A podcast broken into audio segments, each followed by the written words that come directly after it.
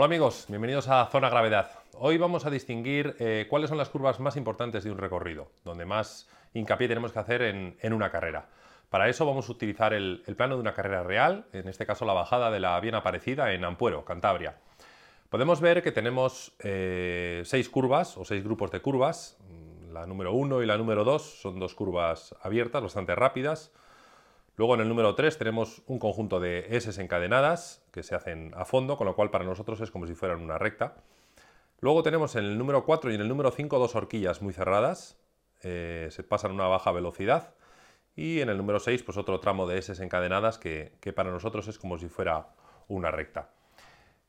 ¿Cuáles de estas curvas son más importantes y en cuáles se pueden ganar más distancia?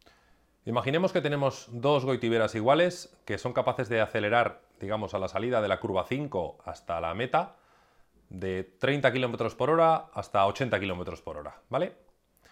Si a la salida de la curva 5 una de ellas, en vez de a 30 km por hora, fuese capaz de salir a 32 km por hora, a la meta llegaría aproximadamente a 82 km por hora.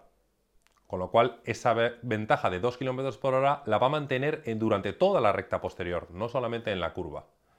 Por eso es importante una, una curva cuanto más larga sea la recta posterior. En este caso, tras la curva 5, tenemos unos 800 metros de tramo prácticamente recto, con lo cual es bastante importante salir rápido de la curva 5. Tenemos también la horquilla número 4, que es igual de cerrada que la 5. Sin embargo, el tramo que hay entre la curva 4 y la curva 5 son unos 300 metros. ¿Cuál de las dos curvas es más importante? Correcto, la curva número 5. Porque si tú sacas una ventaja de 2 km por hora, la vas a mantener durante 800 metros, no durante 300. Por eso hay que fijarse siempre en qué curvas tienen una recta más larga después de ella. Otro aspecto importante de las curvas es la velocidad a la que se pasa. Ya hemos visto que en estas horquillas eh, a lo mejor la diferencia entre un piloto y otro mm, puede ser, pues eso, 1, 2, 3 kilómetros por hora. No es fácil pasar una horquilla mucho más rápido. Sin embargo, tenemos otra curva, por ejemplo, la curva número 2. Es una curva muy rápida, en la cual se entra sin haber frenado desde la salida y a lo mejor puedes entrar, no sé, a 40, 50 kilómetros por hora. Si un piloto va un poquito más rápido que tú, a lo mejor si tú sales a 50 km por hora y tu rival sale a 55, 56 km por hora, esa diferencia ya no es de un par de kilómetros por hora, sino de 5 o de 6. Por eso las curvas rápidas, aunque dan miedo entrar a fondo cuando no sabes si hay que frenar o no, es donde más tiempo se gana o se pierde, porque la diferencia entre unos pilotos y otros en kilómetros por hora es mayor.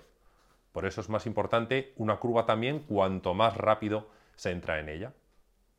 En este caso, la curva 2 y la curva 5 tienen después de ellas unos tramos rectos o prácticamente rectos de unos 800 metros.